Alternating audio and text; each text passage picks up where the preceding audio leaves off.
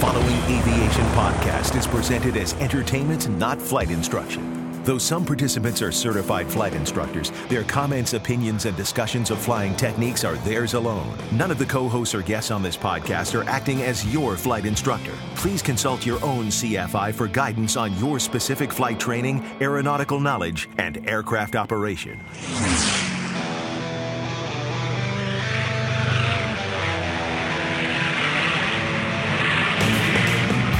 This is the Stuck Mic Avcast, an aviation podcast by thepilotreport.com about learning to fly, living to fly, and loving to fly. Episode 23, an interview with a NASA contract engineer about the space race, Apollo Moon program, and radio controlled aircraft coming up now on this edition of the Stuck Mic Avcast. Now, here are your co hosts Victoria Neuville, Rick Felty, Carl Valeri, and Len Costa. Hello, everyone, and welcome to episode number 23 of the Stuck Mic Avcast. I'm your host, Len Costa, and joining me on the show today are the usual group of aviation rubberneckers. And Carl, how's it Hey. going today? Aviation rubberneckers. Oh my gosh, I must mean I'm looking out the window. Uh, I am doing wonderful. I, uh, I'm here in bucolic, Basking Ridge, New Jersey, but it's cold out. Wow. What, what is bucolic? Uh, well, it's just it's serene, it's quiet, and I'm watching Oh, the deer eat. So you're telling me you just used a fancy word that I don't know about? No, I just looked it up. Oh. But uh, yeah, it's a wonderful little town. It's it's quiet, quaint, and uh, not much going on here. It's right down the road from where airport used to be, though. Oh, cool. Yeah, and I'm looking at my little pictures of airplanes right now. Yeah. There's your motor, your morning motivation. My motivation. motivation. He's in his happy place. I'm a happy place. Uh, wonderful. Also joining us today is Victoria Neuville. How are you doing today, Victoria?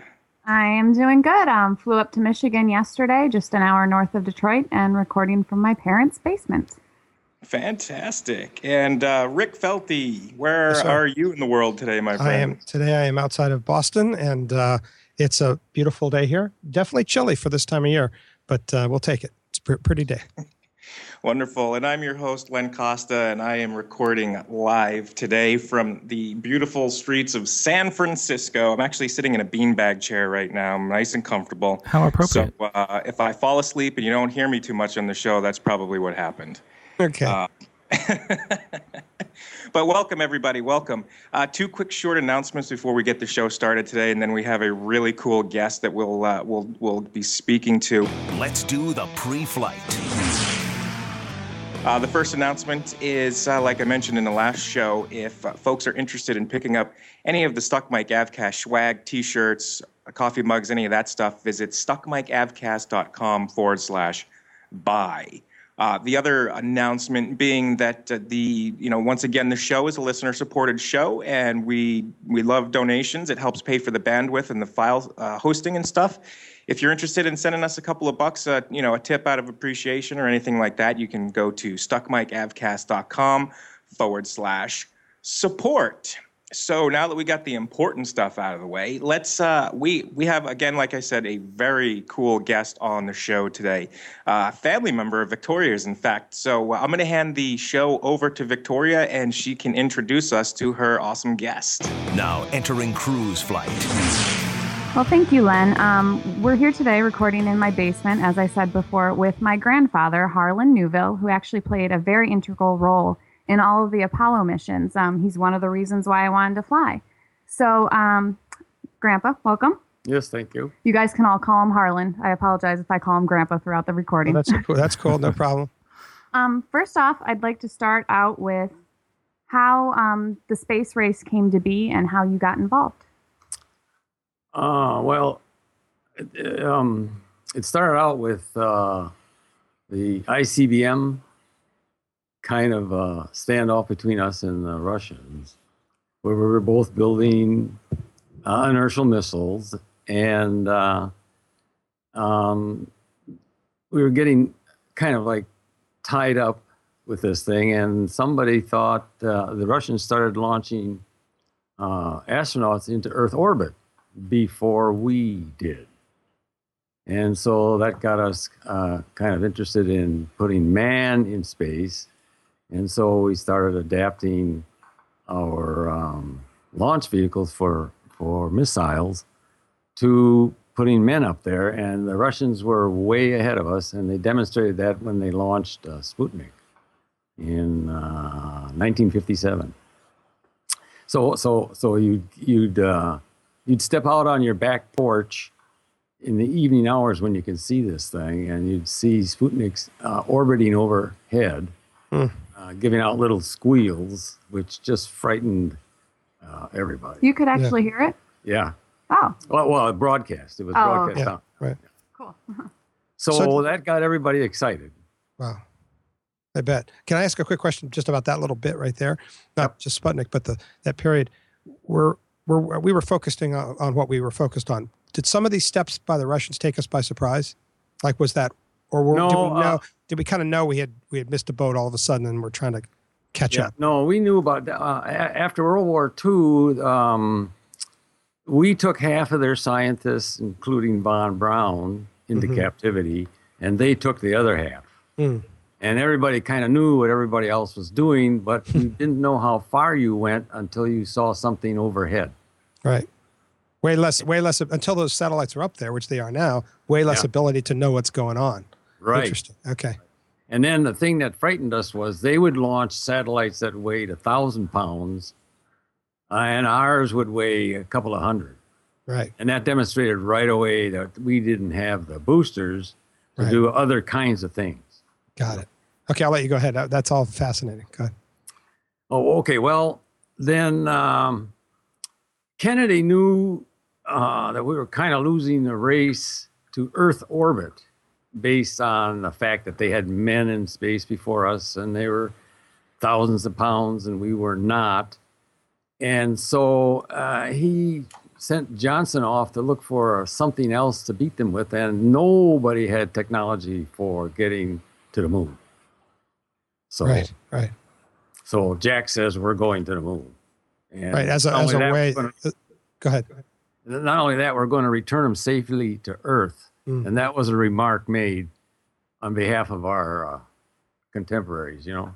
Yeah. Yeah. So, so that was an attempt. So by putting that flag out there of the moon, it was because there were other things we knew we were going to lose to. So, you know, Gagarin was like somebody like Gagarin was going to get up there first to orbit, and we Right. weren't going to beat him for that. But we needed a target that we that we could put beat him for. Wow. And that's a huge jump from Yep. Where we were to where we had to get. And we knew for sure that nobody had a booster that could get men to the moon. They didn't, and we did. They had bigger ones when it came to warheads and Earth satellites Hmm. than us. Uh, but nobody had uh, something big enough to launch uh, uh, men on way to the moon. So he picked that. Right. Huge. And then it, he made that remark too that and return him safely to Earth. Right. Which is adds another level to the complexity of the That's r- absolutely right. because everything you add in that you have to get up there to get You you, gotta bring it back, back. you have to lift at Yep. the beginning. Right. Right. Right. Wow. Now, So was there did you guys- talk? So did you hear that? Did you hear that speech uh, and say, uh, "Were you shocked?" Or was it like, did, could you conceive that that would be possible in that timeline? Um, Or was it it, a little- kind of fit in. Uh-huh. You know, they had beaten us to orbit, and they were showing off their big uh, manned uh, vehicles in Earth orbit, and so it it was kind of like, yeah, that's right, we should do that. Cool. That's great. So was But there still- talk at the time of, of them sending something other than a man to the moon before this statement was made? oh yeah, there were um, lots of efforts to put unmanned stuff into moon orbit and into our solar system. So everybody was doing that. But the point was is that uh, if you had boosters big enough to deliver all those uh, miss those atomic uh, bombs, uh, you you would you would have the edge, and so it was kind of like a space race as to who was the biggest and the fastest, and that's simply simply what and that demonstrated then who had the better technology, and hence who you know was better or whatever. Yeah. Dominant. World dominant. Yes, yeah. Wow. and so the moon was uh excuse me Yeah. the moon was just something no one had any hardware or theory at the at the moment uh, to get there and back Right. Can I ask you a question uh, uh, related to this time period? So it's early still. Yeah. Um, the reason, and, and my question is going to be about computing power. Is a little side thing, but me, but I don't know. I don't know if this is relevant, but my only because my connection to any of this is that my dad was an uh, electrical engineer, and and we ended up living in South Florida, and he was very aware of what was happening to get to the moon, what was happening to do all this stuff. And um, my understanding from him was that back in the 50s, you know, I think when he started in, in his career, they were still there were still vacuum tube computers, or certainly he was aware of them, right? Solid state. I don't know when that You know, came they, in. they were they were just getting into transistors. transistors, right? So, and uh, yeah, but and he, we, he, his comment to me, I'll just throw this out there, and then you can talk about it, is um, that the that there that they, they had to improve precision of computing to even make the thing possible. Does that sound? Does that ring a bell? um, I, I I can't comment on that. What I knew was that we had to keep it light, Ah. and it had it was uh, virtually in straight binary, Mhm. and that we had just found out about transistors. so we were making uh, AND gates and OR gates out of transistor technology, and that seemed to be light enough for. I see. We, we only we only allowed uh, 32k words in the entire computer, Wow. and, uh, and and of course the mission requirements grew and grew and Hmm. grew. And uh, MIT, I, I was working on MIT. They had to had to re reprogram everything very often just to get it all squeezed in there. Right. So to go back, I just um, just to go back to the where we were. You're you're working for a company dealing with launching of you know missiles to put warheads up, you know, and and and now you're there's a new mission. Is that what happens? Yeah, that's what that's what happened. We were working on Titan, and we were working on an ICBM and an inertial guidance system, which enables you to fly around in, in inertial space. And that inertial guidance system was invented by Draper Labs MIT, and we were hand in hand with them building that thing for the Titan ICBM. And so they decided to bid on Apollo using an adaptation of that system. so we kind of had it built before we started Right.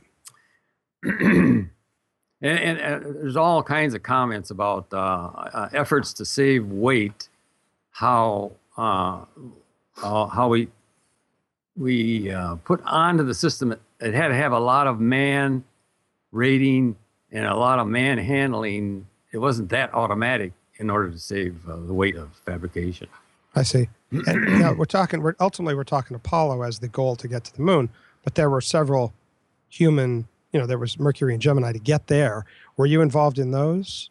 Or- Uh, we, or yeah, uh, they that's how they started. They started out with Mercury, a single man, because we had a booster that could get that thing up there. I see. And that was a that was a military. I think that was the uh, Atlas, and then the the two man spacecraft, which was Gemini, uh, that could be launched by Titan, and we were working on Titan. So it's all kind of fit together that we were working on a guidance system anyway, and we had it covered as to a vehicle that could take two men into Earth orbit, and so the government said, well, why don't you you and MIT go together and get us to uh, the moon?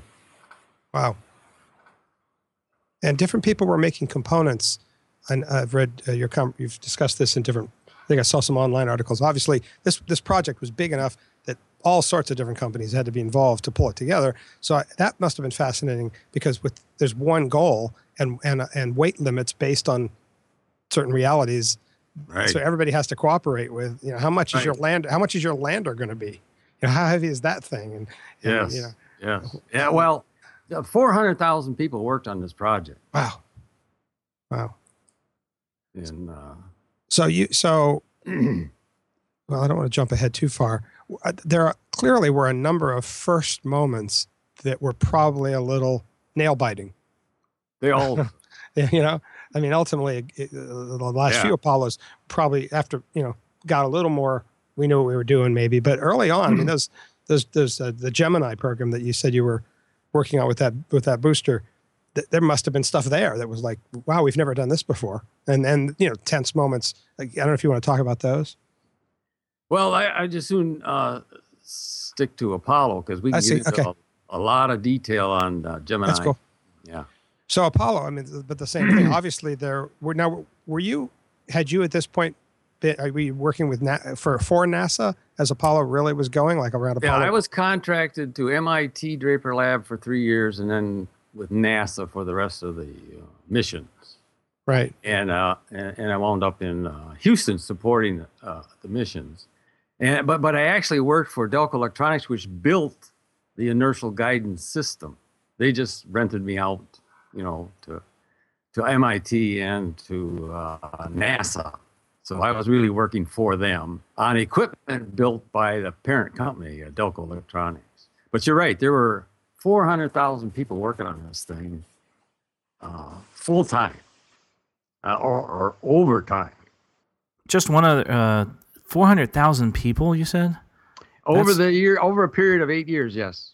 Wow. The um, now these four hundred thousand people are they in very? I know various locations. You just mentioned Houston, and I only know one other person that is. Uh, they were over in uh, in I guess it was Cape Canaveral working on boosters. Now, do you know how many were subcontractors and actual employees of NASA? Um, I would let me guess. Um, for for the uh, Apollo contract, it might have been ten altogether in uh, testing facilities, etc. And then the rest of us were uh, contracted to uh, NASA to get what we were doing done. And uh, uh, uh, it, it was an amazing demonstration of what this country can do. Yes, it is. Uh, It's just just phenomenal what these folks did, and uh, you know that, and a lot of people don't realize at the time, uh, you know, the communication efforts that were involved too. I mean, how did how did you, you know, nowadays we have computers, right? Yep. Then, and you can communicate within seconds. How did you talk to say some engineer in Florida, and you're you're in Houston, and then another person up up in wherever they may be in Connecticut, say? Um, let's see. I think we broke it down into subsystems in which you could, uh, at your location with your team, build an entire subsystem, and then uh, they were all integrated at the Cape in, in an all-up uh, test site. So it, it, it, I don't know how we did it. Magic.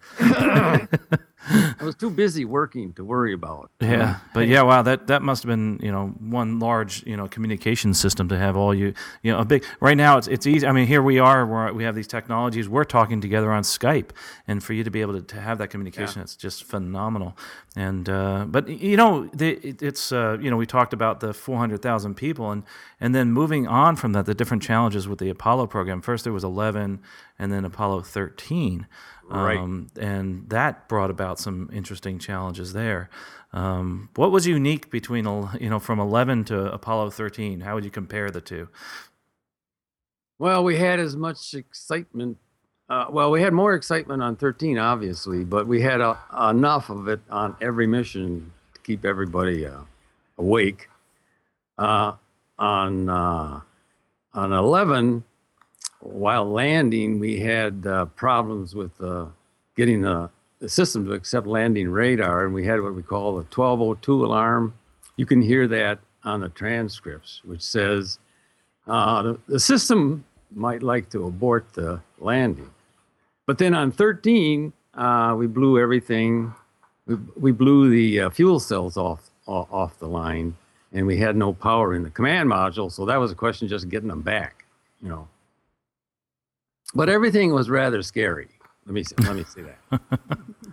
To, to say the least, gosh. Now, did you at the time? Now, where were you during this this whole incident with the Apollo 13? Where you know that that must people must have been hanging on their seats uh, just for days. I, and if you could just review, how many days was that? I mean, was it five, four?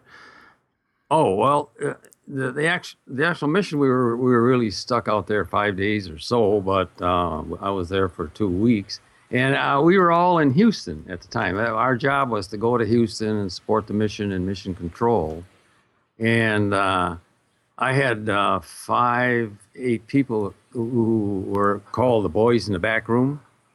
And they had councils and they had equipment and they had to answer all the questions regarding our system when they came up in real time. So that was the excitement of uh, 13 because nothing worked. Wow. Now, explain to us what, what was the biggest challenge there. They, for instance, they um, I, the only things I remember from that is that they had to uh, recycle something, and I can't remember what that was. And then they were able to, to get them, and they were afraid they weren't going to be able to get them back. And uh, oh, you're was, talking about thirteen? Yeah, thirteen. Yeah, they were too far out to turn around, so they had to go around the moon to get back. Oh my gosh! And um, let's see, they lost their fuel cell, so they had no power in the command module. So they had to go to the batteries in the LEM. But the LEM was only designed for two people, and there were three on the crew. and so three people had to live in a place of two for a couple of days, uh, getting themselves back here uh, like they did.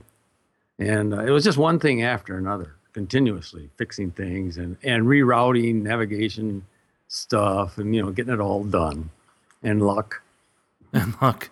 Well, um, uh, speaking of luck, you had mentioned before that the sun heated up part of the, the shuttle that helped make it come back. Oh, we call that the, excuse me, we call that the barbecue mode, in which you had to rotate the entire stack slowly exposed to the sun so that they would heat up and keep, keep the crew uh, and the insides of the, of the thing warm.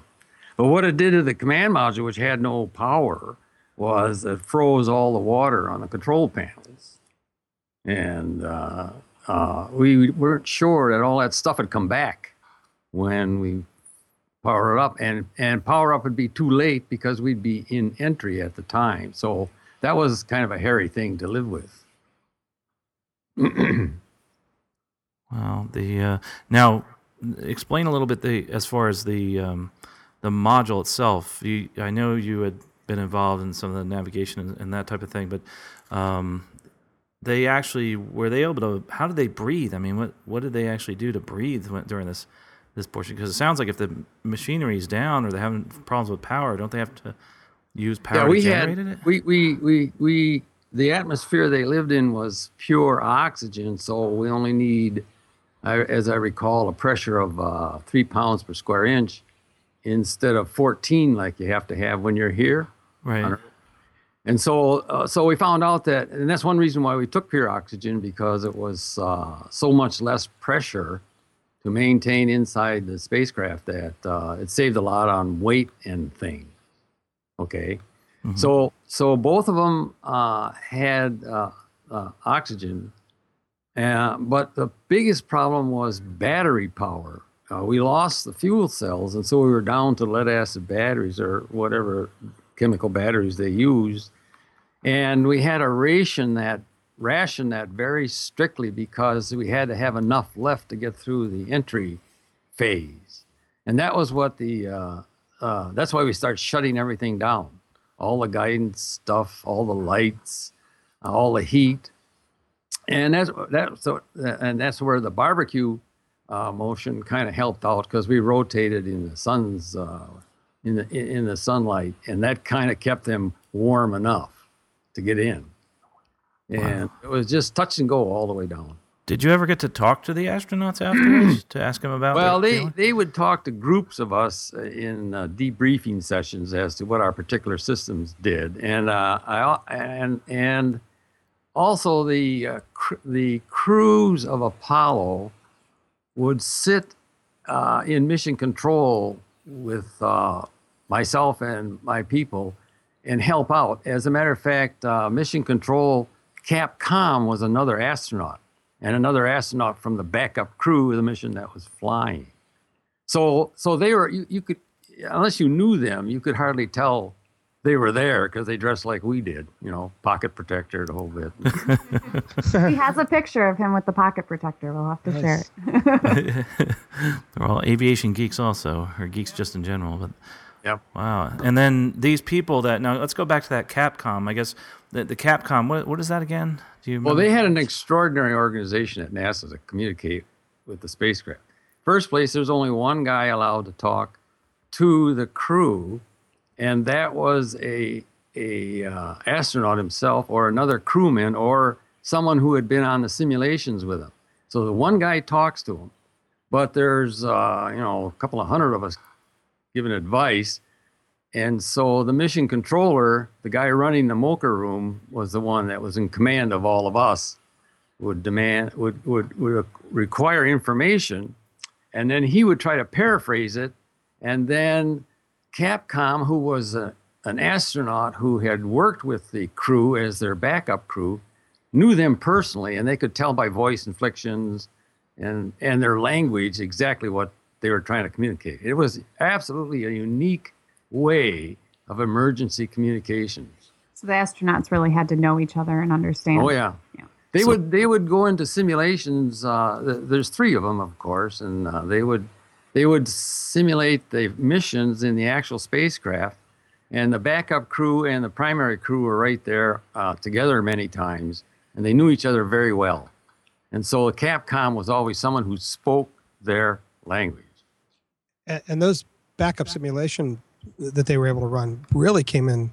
It was crucial for 13, right? Yes. Because you actually were able to troubleshoot the problem because they were there to run it through. Well, they, the had already, yes, you're, you're, you're essentially right there. Before the mission left, we simulated a lot of disasters in real time with uh, Capcom and the crew.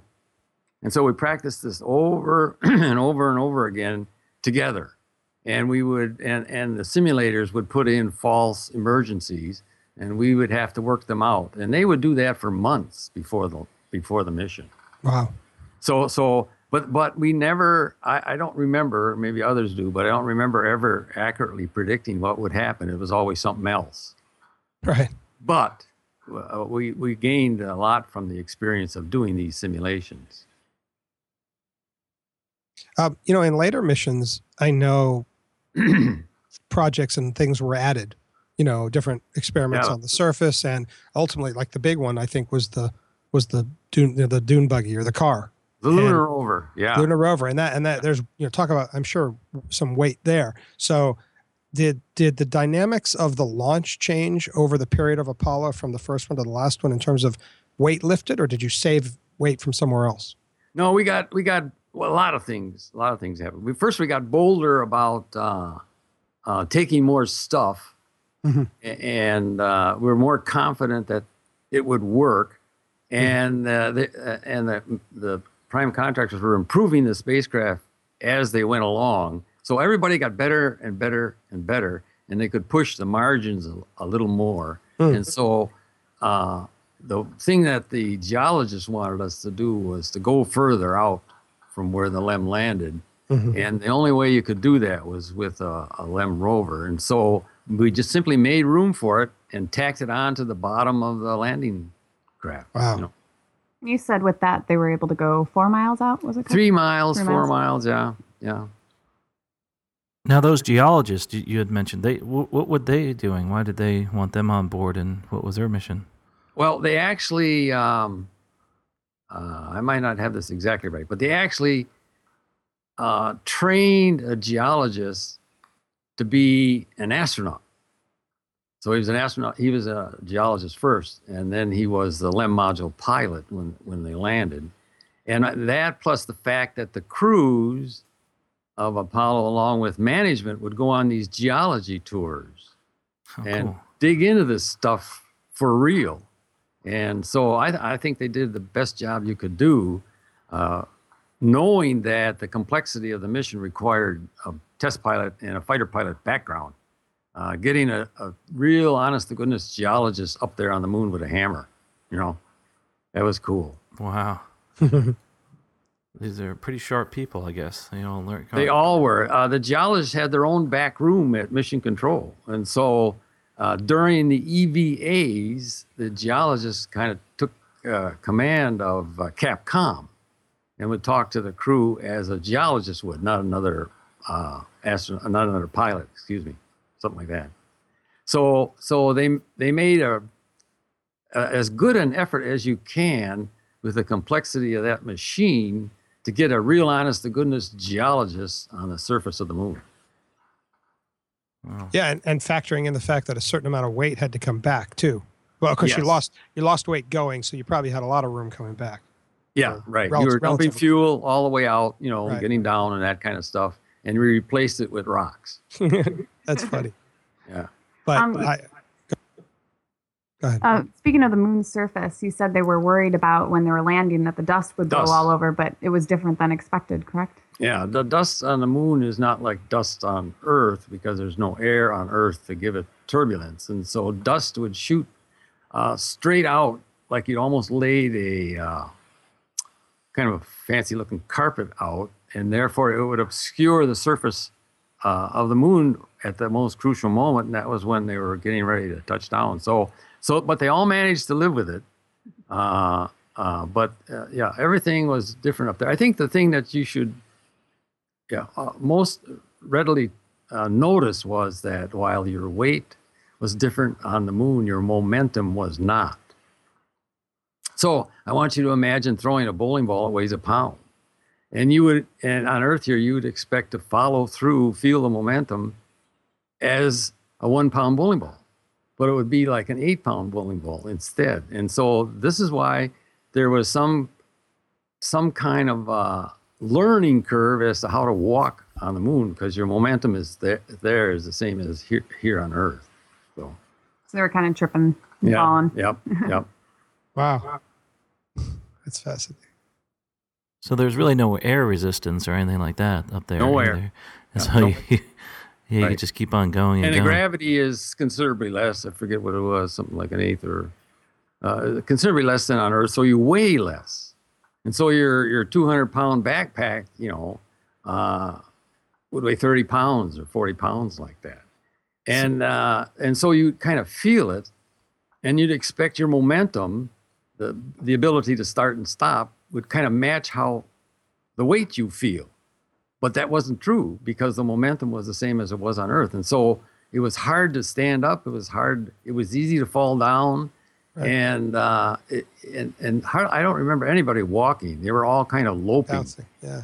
Yeah. Well, and they, and they I learned very quickly to, to deal with it. you I mean, obviously, I guess that makes sense now too. As I think about it, they trained in in water in water tanks, right, for the weightlessness to some degree. That's right. get, but but that would not transfer the actual reality of the momentum difference. right. Right. So so you so you would have learned a certain thing about the weight, but Yeah. but mislearned about the momentum. Yeah, you'd easily you could easily learn about the weight. Oh, things weigh less here, Yeah. and then your mind would say, okay, there must be less momentum, Interesting. Uh, kind of automatic.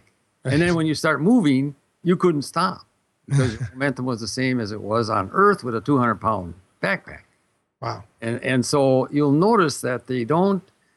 Uh, they they kind of lope. Some of them loped along. Some of them kind of jumped a little bit. Right. They all learned to cope with this very quickly, but many of them fell. Right. Had to, had to, had to, had to get up, and but that was principally, in, in my view, why why they fell. Wow. Wonder how hard it was to get up after they fell down. Well, if you look at movies of 17, you can see it was hard.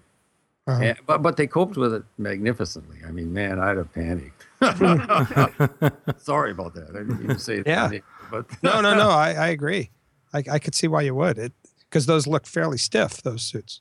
yes, they were, and you didn't want to puncture them with anything, you know. Right. Right. Now, get you know, just going back to this the surface there and walking, I was just thinking about the dust, and then I realized, well, how did the lunar module actually touch down? It, they they did this using navigation systems or by feel or touch, because then all that dust is flying around. Yeah, How they they they we went in. They went in automatically under the guidance of uh, uh, the inertial guidance system, which was uh, built built at MIT, and um, and uh, and down it was it was a hairy deal, but down to about 500 feet, it'd be mostly automatic. And then uh, it was up to the commander of the LEM to decide whether or not to let it go all the way down or to grab control. And as I recall, most of them would grab control around two, three hundred feet, uh, and and do the best they, having selected a place with no rocks and no holes. Hopefully, they would just trust that below that dust that was blowing was a flat surface. And then we had a, a probe on the landing gear that probed, I think it was five feet in length, that would automatically warn the crew that they were on the verge of shutdown and they better shut that engine off. That kind of stuff. So, so it was a combination, So they kind of felt their way down at some point. The little kind probe. of like yes, yes, yes, they did. Yes, they wow, yeah. I could use that on, uh, you know, On my uh, landings. r- round, round, round out and flare. Exactly. I, I, I, Yeah. I, would love to have a five foot indicator to, to give me that last little bit of precision. That's pretty cool. Yeah, give you a little lamp that says you're on the ground. Yeah, exactly. Now we in in the airlines uh, we use what's called radar altimeter. Did, they didn't have that at the time to just look straight down. I guess is Um, that why? Let's see. Or too much I'm weight, not maybe? sure what kind of a radar it was, but because because I was in in the inertial guidance side of it. Um, but it, but it, to me, it was just the reflecting kind that would sense a hard surface, Mm-hmm. and and so the radar was uh, accurate, fair, fairly accurate. Uh, many people worried that the moon would might have been covered by six feet of dust, which would have been a disaster, you know, which wasn't true, of course. And so uh, radar worked out uh, pretty well, and uh, it was used uh, as uh, an, indicator of when you got close to the ground. You didn't want to use inertial guidance anymore because that had to do with uh, Newton, and that doesn't get too accurate when you're in 40 feet of the ground or something like that. You know.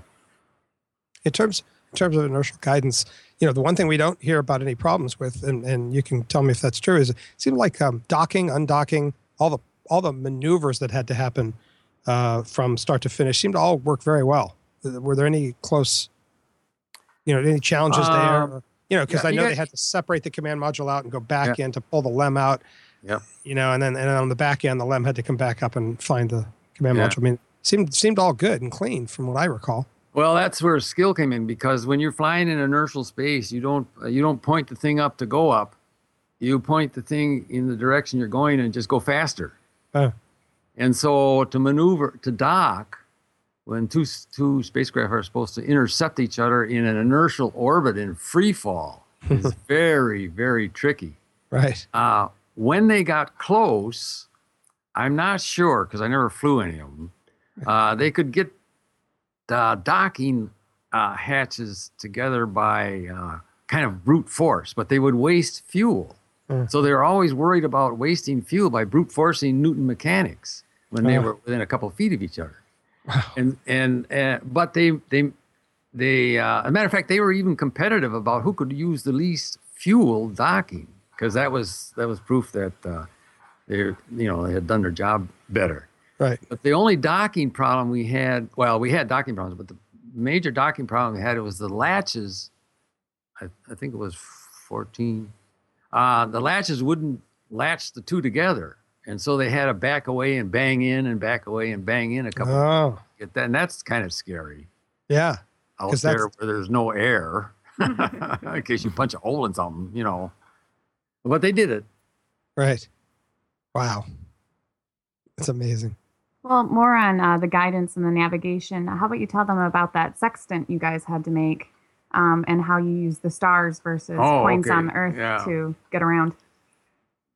both uh, let's see. Both us and the russians decided to put autonomous navigating on the spacecraft just in case there was for some reason interference with ground communication. And so both uh, systems uh, ours and and theirs had to be able to do their own navigating which means you had to have take a space sextant along. And so one of the things one of the first things i worked on was a space sextant to uh, mount it to the spacecraft with a couple of eyepieces, and you could you could uh, do do like the Navy does, you know, take a star and superimpose it on another uh, object, and by triangulation, kind of figure out where you were. And so, we had planned to use landmarks and a star, star, you know, Eiffel Tower, etc., like that, as uh, an aid to navigating as to how far out from Earth we were.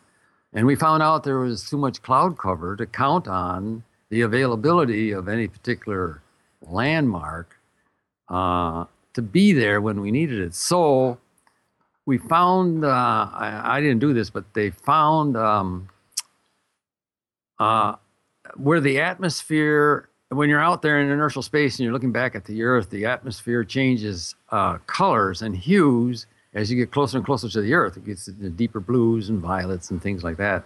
And so we effectively learned to navigate instead of with landmarks, we put a star on the rim of the Earth uh, Earth uh, atmosphere, and that worked fine. And then we got to the moon. There was no air, so we could do uh, and navigation out there with the space sextant, but they had to be totally autonomous regarding their ability to navigate uh, to the moon and back. And, and you know, when you're traveling at a, uh, 30, 40,000 miles an hour, you can't make too many mistakes, you know.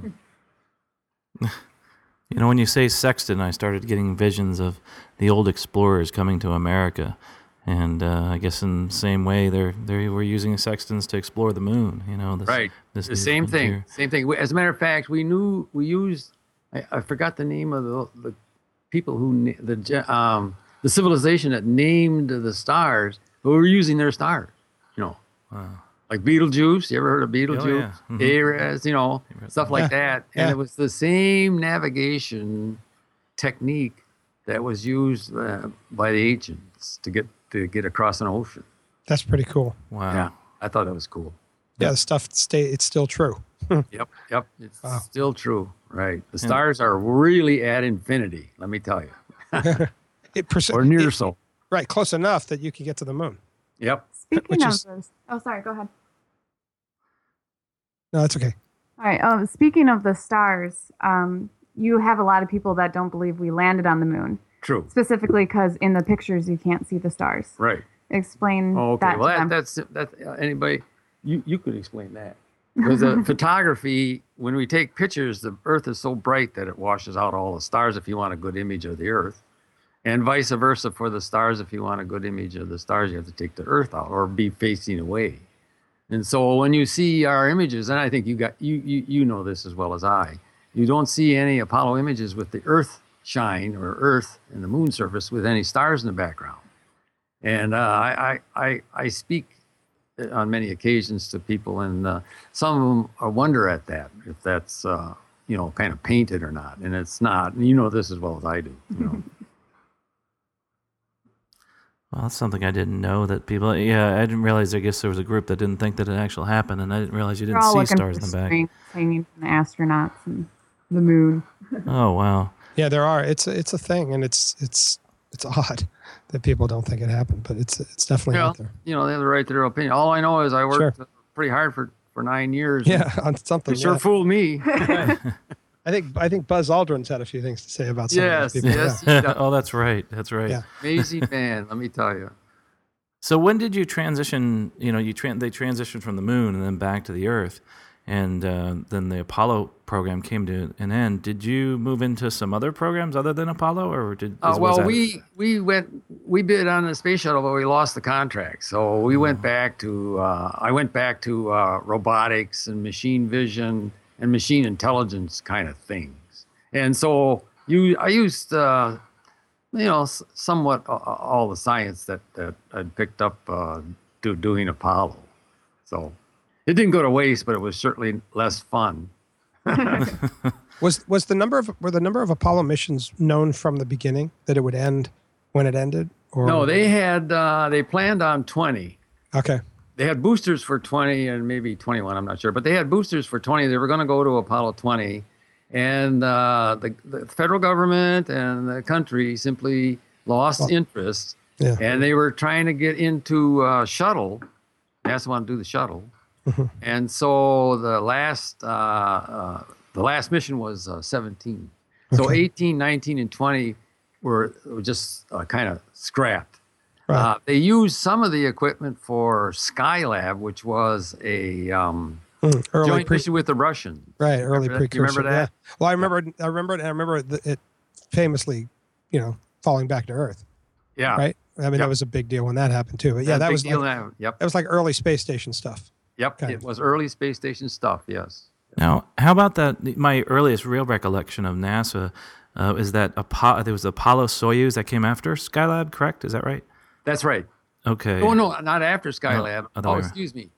We went. We finished Apollo, and then we went to Skylab, where we joined uh, hands with the Russians in orbit, and uh, so everybody was back friendly again. And then we went. Then then we went on to the space space shuttle.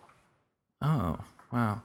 So then after you, you, you transition from uh, this Skylab and over, excuse me, from this shuttle, or tried to bid on the shuttle and weren't able to get that bid, you went back to, to working on in the commercial sector. Yes. Now, I know one thing that you know some of us are lucky enough to be inspired by a pilot or be inspired to fly because we're oh, well we maybe made model airplanes. Victoria was lucky enough to actually talk to you that has some experience with with the space program. I mean, what what other motivation can you give a, a, child and to just hear the stories and say, hey, I want to go out and fly. I want to do that. I want to get involved in aviation and, and astronautics. And, and that's pretty incredible. Now, we have a, a large aviation audience here. And these folks uh, would probably want to know do you do any type of flying? Are you into airplanes at all? Did you get into models? And uh, Yeah, I, I, I have uh, more invested in model airplanes than I care to admit in public. and uh, right now, I'm I'm uh, I have several which are exact replicas of uh, World War One, uh, two biplanes, you know, and stuff like that. Wow. So I've got a lot of that stuff around here, which I I fly. Right, and you and guys like you who can fly those things amaze me too, because for part of the time you have to fly backwards. Yes, you do. You have to assume that's right. You have. And I mean, I, I've I've learned to fly a, a, an actual plane, but I don't ever have to reverse my control inputs, which Yes, you, I- you have to do, yeah, which I, think is just you impressive. know, uh, no, no, no, no offense, but the hardest people for me to teach to fly RC are pilots I bet. I bet. because they always want to. They always turn their back towards the airplane when it's coming at them and look over their shoulder, totally, and, and you totally can't do get that because you lose sight of it. You know. Yeah, yeah. So, but Was that but- hard? Was that hard for you to learn, or since you learned? No, no. I, I, you know, some some things come easy. That that always came e- easy to me because uh, while I, I dabbled in being a pilot, I never really was, and so I primarily learned how to do this RC stuff. You know. Right. and they you said you have World War One airplanes. Like, uh, Yeah. What type You of airplanes do you have? Um. Now you see, I'm a little old to remember the names. Uh, I got a um. What is that one back there? That- DR one or Fokker? no, I, I've the only thing the, I can think of right now is like the Sopwith Camel. oh, cool. oh, I've got that triplane that the Germans had. That the uh, what was his name? The Red Fuck. Baron. Yeah. Oh, yeah, Fokker. mhm. the three wing black Right. it's black with the skull on it and then i got that favorite plane of yours the red one. the white the yellow one Oh, the yellow one. don't you remember that We'll, we'll have to send someone into the basement to go check out which, Go which airplane it. it is. Go It's find right out, Bob. go find out bob We have someone running. but but right now uh, uh, when you get older and better at this you don't wreck as many and so you accumulate them all over the place Right. you know? Right. and uh, It's a Stinson. oh yeah Oh, nice. it's a gorgeous yellow stinson reliant yes Awesome. Sweet. yes, yes you'd love it So weekend mornings, you can catch Grandpa out flying them above our lake, and uh, he's actually part of a club, an RC plane club. So Cool. when We're he's gonna- not talking about Apollo, he's flying an RC we're plane. going to hang one at your wedding I'm gonna hang one at my wedding. because it's really scale it's really cool. yeah That's cool. Yeah, that's a, that's a lot of fun too. I'd love to get into RC. So that, that's actually how I got into flying. Was I started with was radio controlled planes and just just all of a sudden found airplanes I could actually sit in. But you know they have scale models now. They're like half scale. Right? I was We've like, oh got- my gosh. Yes. I, I just saw one. I was I saw like a decathlon. It looked like some little kid could get in there and fly it. right. And When, when he first saw Bob's Glasair, he said, "Wow, I could, you know, I could fly that with my RC controller." wow. The um and then now do you still build these? Are you still into Uh, no, I'm, I'm getting a little old, so now you can buy them uh, prefabricated. You just have to assemble this the system in it. Put you know, put the motor in, the radio, and the servos. But um, uh, most of them nowadays come cheaper, already built. That's that's a, it's an amazing fact. You know. You know, a lot of pilots get into radio controlled airplanes, it seems, either afterwards or before they're flying.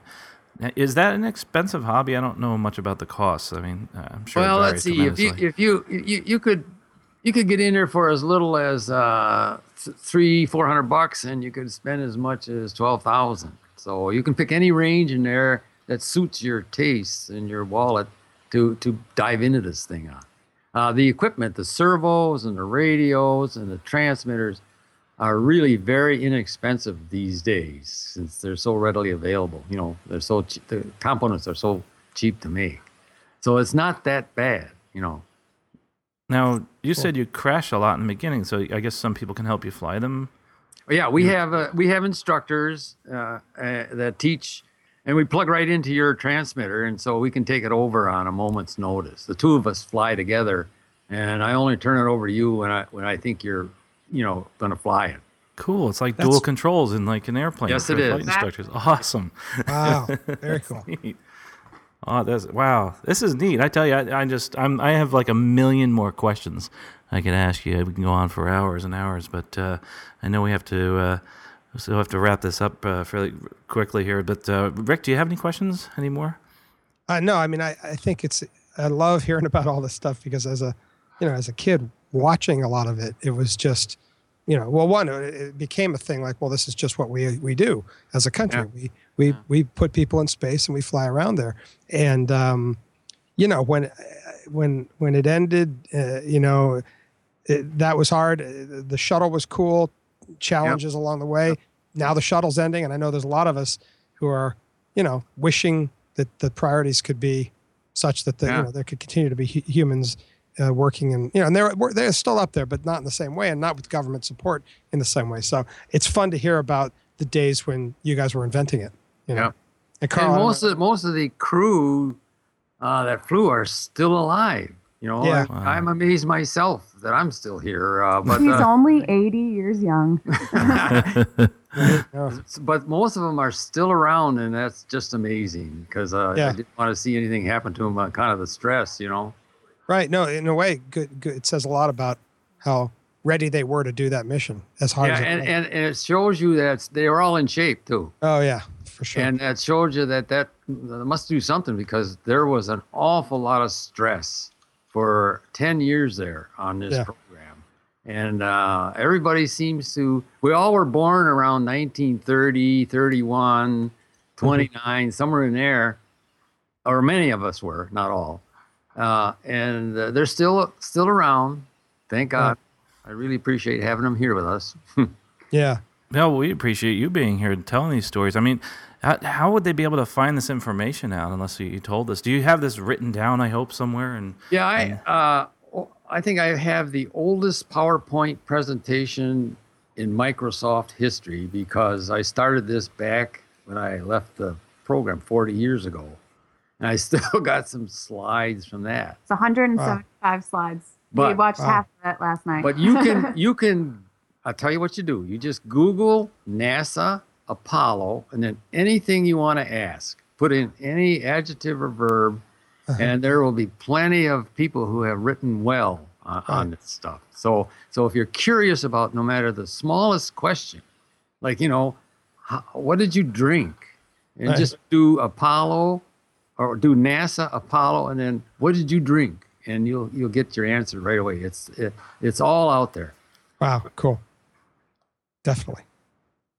All right. I don't know. Well, If, go ahead.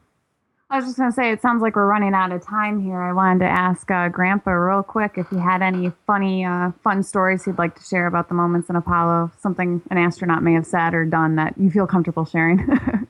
Um, um, um, um, um, um, on- once at MIT, they had brought their uh, space suits along to look through the sextant, uh, space, the, the space sextant from the roof of uh, Draper Lab at the stars.